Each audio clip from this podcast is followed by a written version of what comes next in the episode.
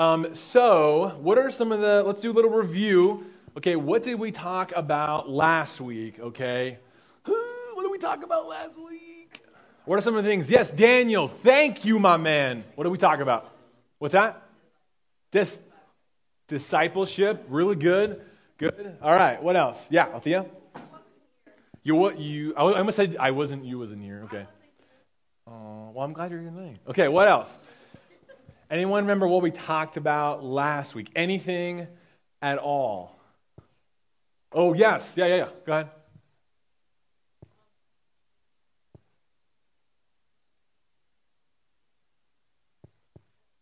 Are you speaking words or?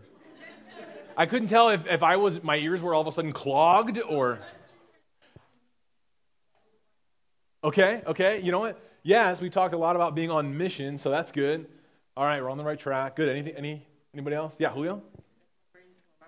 Uh huh. You talked about like how to not change yourself just because of uh, the way you act in one area, and then when you get out of that certain area, you change yourself. Like, uh huh. One area you believe in God, and then you leave, uh, go to school and stuff, and your friends right. make you like change your personality into like not believing God, and like and then you get back in you, and you're like, right. I believe God again. Yeah, yeah, really good about being true to, okay, if you follow Jesus, to follow Jesus in every area of your life. Good. Any, anything else? Anybody else? Jocelyn? Okay, yeah, we talked about connecting more deeply in relationship with God, with other followers of Jesus. Byron? Eat food. Yeah, remember last week we looked at Bible verses where they broke bread together. In other words, means we got to eat together. You know what I'm saying? So there are Bible verses that say eat. And so you know what? I'm going to follow those verses and all of them, but definitely those. Okay. All right, really good. Well, let me just give you a little review. So last week we talked about connecting. Everyone say connect. Okay.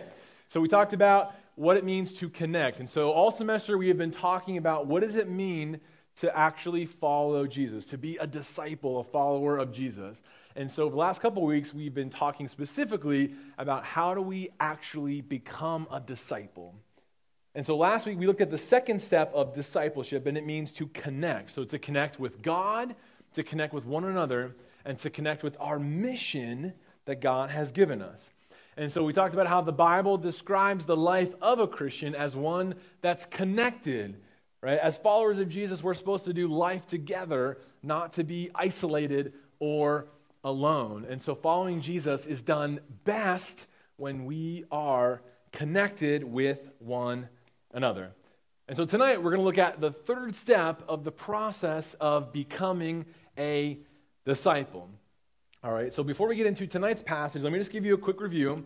Two weeks ago with Derek, he looked at Acts chapter 2 um, when the church was um, really birthed from the Holy Spirit at Pentecost. Okay, so we looked at how the church started. And then last week, we looked at how the church continued to grow more and more, where they connected with one another, right? They had meals together, prayer, worship, and they were going out and sharing their faith. And so tonight, we're going to pick back up in the book of Acts and see okay, what does the church do now as it's growing? What happens next? So pull out your Bible if you have one and turn to Acts chapter 6. Uh, if you don't have one with you, that's totally okay. Raise your hand and we will uh, give you a Bible to use for this evening if you would like to know exactly what we are looking at. So, Acts chapter 6. Okay, again, it's A C T S, not the body spray. Just again, another reminder deodorant's a good thing, it's a friend. So, connect with God, connect with other believers, connect with your mission, and connect with deodorant. Okay? Acts chapter 6. One of these weeks, I'm just going to give out deodorant, just as a prize. Just not Axe, yeah. Axe doesn't really cover up smell. It just, you smell the smell plus Axe. Axe makes it worse. Ugh. That's a whole other lesson. Okay. All right, so Acts chapter 6. Again, if you need help, feel free to uh, ask a friend, ask a leader. All right? So let, let's bring it in here. Let me give you just, again, a little bit of context. Okay. All right. So Acts chapter 2 talks about the birth of the church. Okay. So uh, the Holy Spirit on Pentecost came and the church was born. And so, Acts chapter 2, a couple weeks ago, you looked at Peter preaching the gospel. He gathers the believers together and he preaches the gospel. And many, many people place their faith in Jesus. And so the church continued to grow, right? Again, last week we looked at how they connected with one another. They were selling their possessions to help one another. And so the church continued to grow and to grow. Well, then the church began to face some really big bumps in the road. And then in Acts chapter 4, the church began to face some trial. And so Peter and John, two of the disciples or apostles, they were thrown into prison because they were preaching the gospel. But what's amazing, though, is even though they were thrown in prison for sharing their faith, God continued to work. Because in uh, chapter 4, it says, But many of those who had heard the word believed, and the number of men came to about 5,000. So more and more people were placing their faith in Jesus. And so eventually, if we were to read all of those chapters, uh, Peter and John were eventually released from prison, and then the church continued to grow as they shared their faith. And so all of that brings us to Acts chapter 6. And so we're going to see what happens next, okay? So, Acts chapter 6, we're going to look at the first uh, seven verses. All right, and so uh, I'll have it on the screen uh, if you need to see that as well. So let's read Acts chapter 6. I'll read that for us here, the first couple verses, all right? So Acts 6, starting in verse 1. Now, in these days, when the disciples were increasing in number, a complaint by the Hellenists arose against the Hebrews because their widows were being neglected in the daily distribution. And the twelve summoned the full number of the disciples and said, It is not right that we should give up preaching the word of God to serve tables. Therefore, brothers, pick out among you seven men of good repute, full of spirit and wisdom, whom we will appoint to this duty. But we will devote ourselves to prayer and to the ministry of the word. And what they said pleased the whole gathering, and they chose Stephen, a man full of faith and of the Holy Spirit, and Philip, and Prochorus, and Nicanor, and Timon, and Parmenius, and Nicholas a proselyte of Antioch. And these they set before the apostles, and they prayed and laid their hands upon them. And the word of God continued to increase, and the number of disciples multiplied greatly in Jerusalem. And a great many of the priests became obedient to the faith. All right, so let's break this down here a little bit. So let's start off with trying to uh, identify some observations, okay? And so I want to hear from you guys a little bit. So, first off, again, let's look at observation. So let's not try to figure out just yet what this passage means, but first, what is happening? Okay? So let me hear some observations. Let's just describe what is happening here in this passage. So again, not what does it mean, just what do you see going on? What's happening? Take a look and let me know. What do you think? What are some observations? Yeah, yeah. Yes, people were complaining. Shocker, right? Even people way back then were complaining. But their complaints were quite valuable. But yes, they brought some concerns before the leaders. Good. What else? What are some other observations? What do you see here in this passage? Again, we're going to use our Bible study method, Soya, and start by just trying to understand what is happening here so we have an understanding, a picture. Okay, yeah. Yeah. Yeah, as God's word spread, more and more people were placing their faith in Jesus. Awesome, good. What else? Other observations. Again, just what do you see in this passage? Okay, what else? Let me ask you this what were the complaints about? What were people frustrated with? What do you see? What were they frustrated with? There was not enough care for who? What do you see? Yeah, Brandon? Okay, the widows, all right? So here's what's happening. Okay, let me just break this down for you. So as the church was continuing to grow, people brought concerns before the church leaders that some of the widows were being neglected, okay? And just so for context, we understand a widow is somebody who has lost their spouse.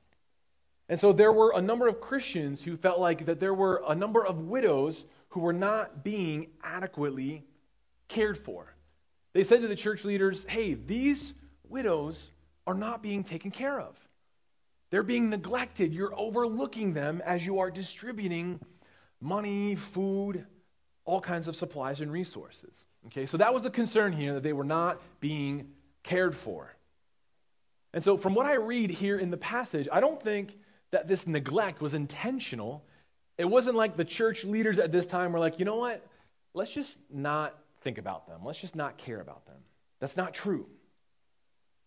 Really, it was probably just a lack of administration, supervision. They probably didn't have a one, two, three plan as the church was growing so much. Again, because keep in mind, in Acts chapter 2, when the church began, there were roughly 120 believers together. And then now, a couple chapters later, there were thousands of Christians. And remember, these disciples, they didn't get Bible training. They didn't get quality Christian seminary and education from Clarks Summit University. They were just fishermen who were now all of a sudden entrusted with this mission to lead the church. And so I don't think they really had a whole plan in mind. And so naturally, as they grew from 120 or so to thousands of people, my guess is inevitably they were trying to care for everybody and they were just falling short. So this is a lot of people to overlook. And so if you come to church on a Sunday morning, you might think, wow, that's a lot of people. Well, Thousands or a lot more. So trying to help a lot of those people was a lot of work. Okay. So we see in verses 1 and 2 that these uh, Christians brought these concerns before the leaders. And so look at verse 3. What do the church leaders, the disciples, the apostles, what do they do about these concerns? So look in verse 3. What do they do? So the concerns are brought before them. What happens? What do the disciples say? Allie? Yeah. They appoint people who are strong in their faith to go and care for them. They recognize that something needs to be done, so they appoint seven men to specifically attend to these widows so they can be cared for. Now, look at these, these next couple verses. Why didn't the church leaders help them themselves? What reason do they give for not saying, you know what, let's go address this ourselves, but instead they appoint seven men to go and specifically care for them? What is it saying here? Why didn't they specifically go and help them? What does it say? Yeah, Violet? Okay. They said, okay, we are called to a mission and we, we shouldn't just give up this mission, so let's find some individuals who can go and care for these widows. Now, that doesn't mean that these church leaders didn't care about these widows because we know they care about them because they did something about the need. But here's what's happening God had given them a specific mission and that mission was to go and make disciples, to go and lead and grow the church. That was their God given mission. And so these church leaders, they recognized that their current role was to preach the word and to lead the church as a whole. And so if they said, okay, we're going to step away from this role and go help this group, that would really change the leadership and direction of the church as a whole. And so it's not that they were above helping them or that they said, you know, we're too good for this. We're the church leaders. We're going to let somebody else go and help this group. But it simply means that God had a specific and different role for them, and they were trying to remain faithful to what God had asked and already called them to do. Because even though the disciples were the church leaders, they're not God. They can't do everything. And they said, God has called us to preach and to lead. And so we can't do every aspect as we grow. And so that's why they then say, let's appoint some people to go help them. And so here's an important principle that we need to understand different roles or ways that they lead and serve, they don't always describe different worth. So just because they were leading and saying, okay, we can't commit time to that, that doesn't mean that they were above them, but God had called them to a specific job and they wanted to remain faithful to that. And so it's important because here's a Bible study pro tip. We should never assume something the text doesn't say. So when you read this, you might go, Well, what do they think? They're better than everybody else? They didn't care about them? No, that's not it at all. They did care about them because they did something about it. But they had a God given mission and they wanted to continue to remain faithful. So, what did they do? They appoint these men who could specifically care for these widows. And what's amazing is, in them appointing these men, it allowed them the opportunity to join in on the mission that God has for caring for the church. Because the church leaders could have easily said, Well, we're the church leaders, we'll take care of it. We know what's good for everybody. No, they said, We can't do everything. So let's bring these leaders in to help care for them because we just aren't able to care for them the way that they should. And so, how did they identify these seven men, these leaders to go and care for them? Did they just draw names out of a hat? What did they do? How did they decide, okay, we need some people to lead this effort into caring for them? How should we decide who is going to lead and care for them? Yeah. They said, okay, let's identify followers of Jesus who are full of wisdom and of the Spirit and of good reputation. So, who, have, who has good reputation? Who is full of the Spirit, meaning they are clearly being led by the Spirit of God, and who are wise? And so, hopefully, as you read these characteristics, I hope you know that these characteristics don't just happen overnight. You don't just read a couple of verses and then the next morning just wake up full of the Spirit, so wise, and, and all this. Because you can't always microwave spiritual maturity.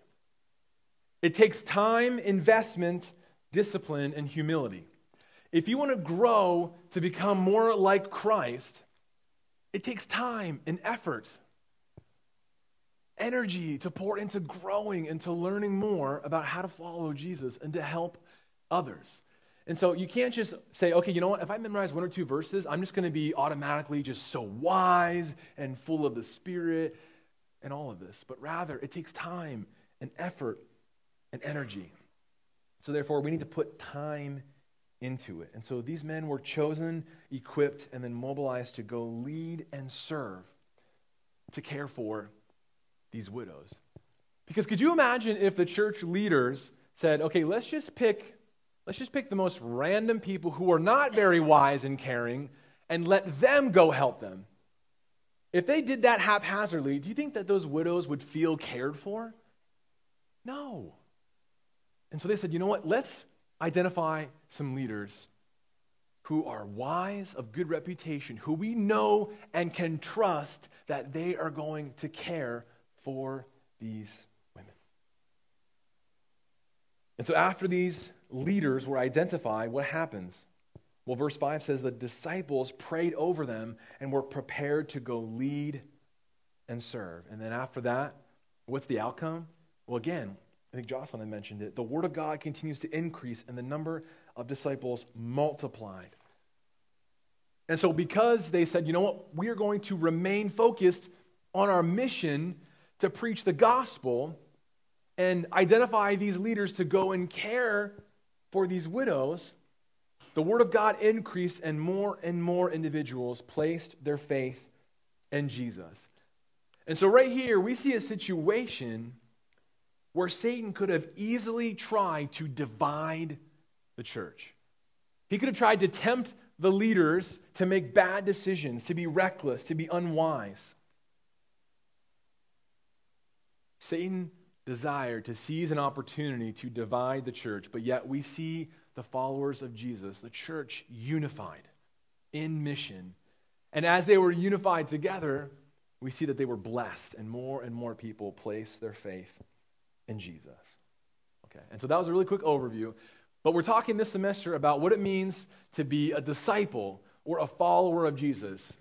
If someone says, okay, I follow Jesus, well, what does that mean? What does that look like? How do we become a disciple? How do we become somebody like these seven men to go out and to lead and to serve, to be full of wisdom?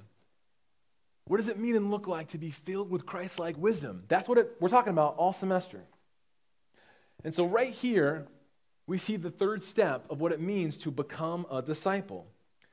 And I'm going to identify what that means as the word minister. And so, you may be thinking, okay, if you've ever heard the word minister, you probably think of maybe like a pastor or like somebody who's like a very high up spiritual leader. But the reality is, the word minister, in and of itself, basically is someone who serves the needs of others in the name of Jesus.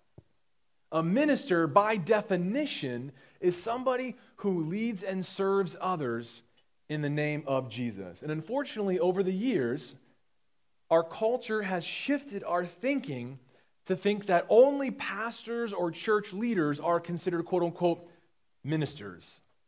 That, okay, you know what, they're the ones who actually go and help people, and then we're just going to hang out and just let them do all the work. But that's not at all what the Bible talks about. Because as followers of Jesus, each and every one of us are called to minister or to serve others. We're all called to serve and care for others. I mean, last week we saw followers of Jesus literally selling their possessions to care for people who were in desperate need of help. They were ministering to others, they were loving, caring, and serving one another.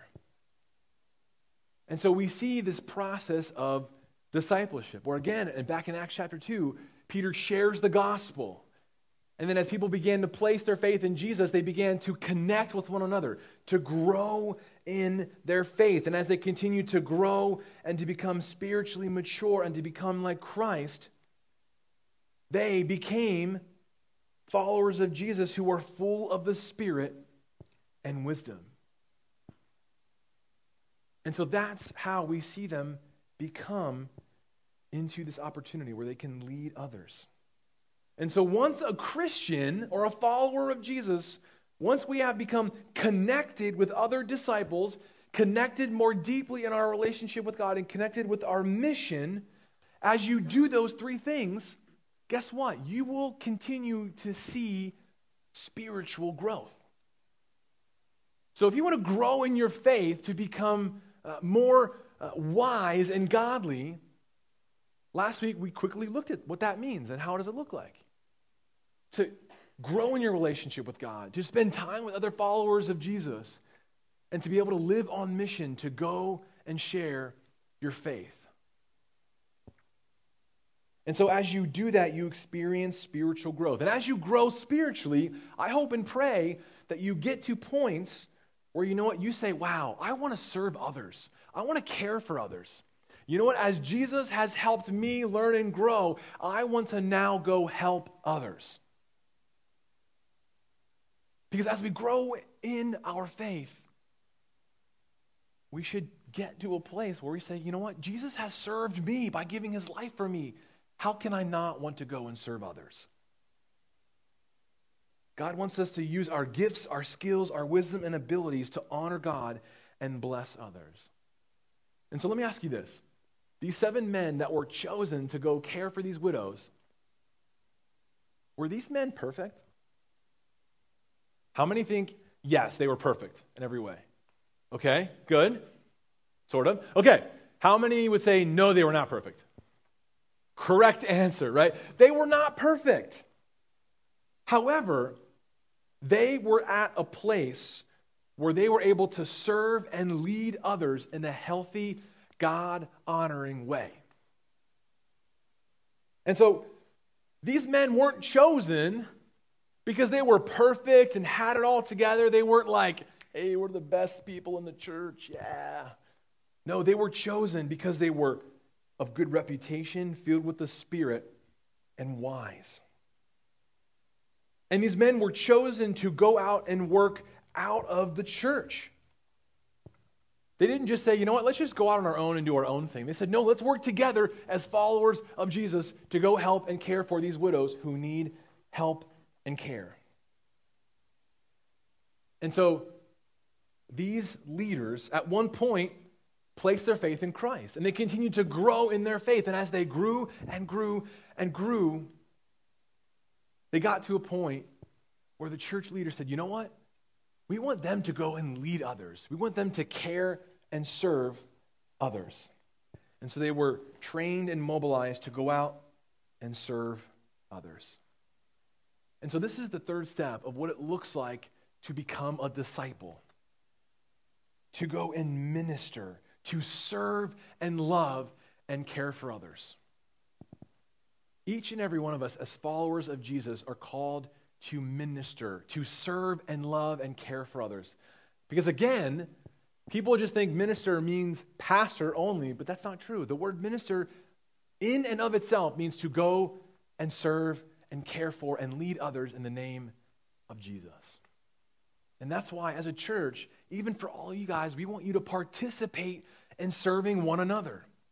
That's why we do missions moments. So we together can even take just a little bit of money to go and serve kids all around the world who need the gospel, who need help and resources in ways that we can provide for them and help them.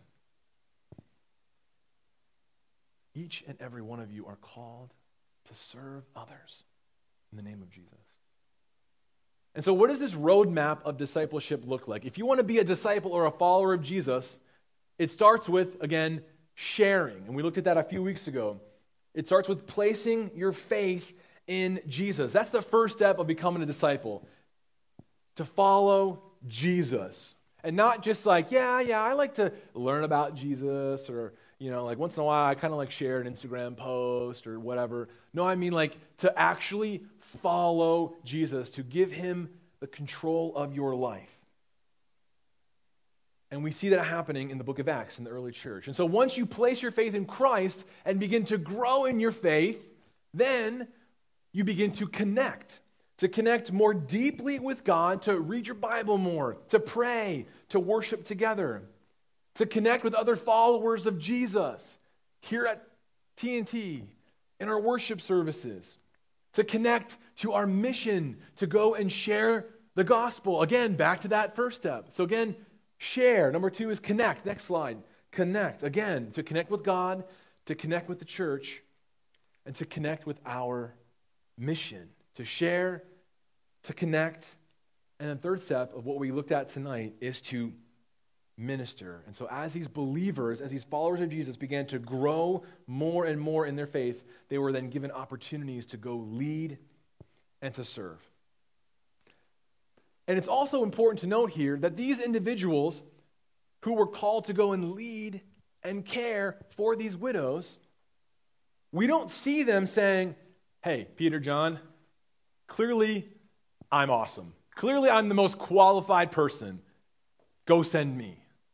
No, they were chosen because they were wise and humble. They were already caring for people, and they recognized this. They were following Jesus with their head, heart, and hands. And so, likewise, for us here in this room, we want to share the gospel. We want to help all of you connect more closely with your relationship with God, to connect with one another, and to connect with your mission that God has given you. And then we hope that as you grow in your faith, that you will desire to serve and to lead others. And we want to be a place where we can help coach you and provide opportunities for you to lead and to grow and to serve. And that's why you see a lot of students leading all kinds of things throughout TNT every week, because we want to help you to be leaders, to serve others in the name of Jesus. And we really believe that church is a great place to learn how to lead and to care for others. And so, what do we do with this passage? Well, here are a couple of things I want you to think about as we kind of close. Are you ministering to others now?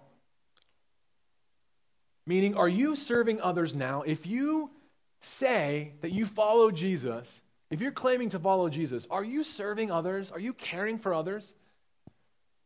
Because I would actually, God's word would say, if you follow Jesus, if you're saying, Yes, I follow Jesus, and you are not attempting or even thinking about how you can serve and care for others, I think God would want to do a work in your heart. Are you serving others now? And I'm not saying that you need to sell all of your possessions and give them to somebody, but maybe it starts out with saying hi to somebody who you don't know at school, to being a friend to somebody who needs a friend, to caring about somebody, serving others.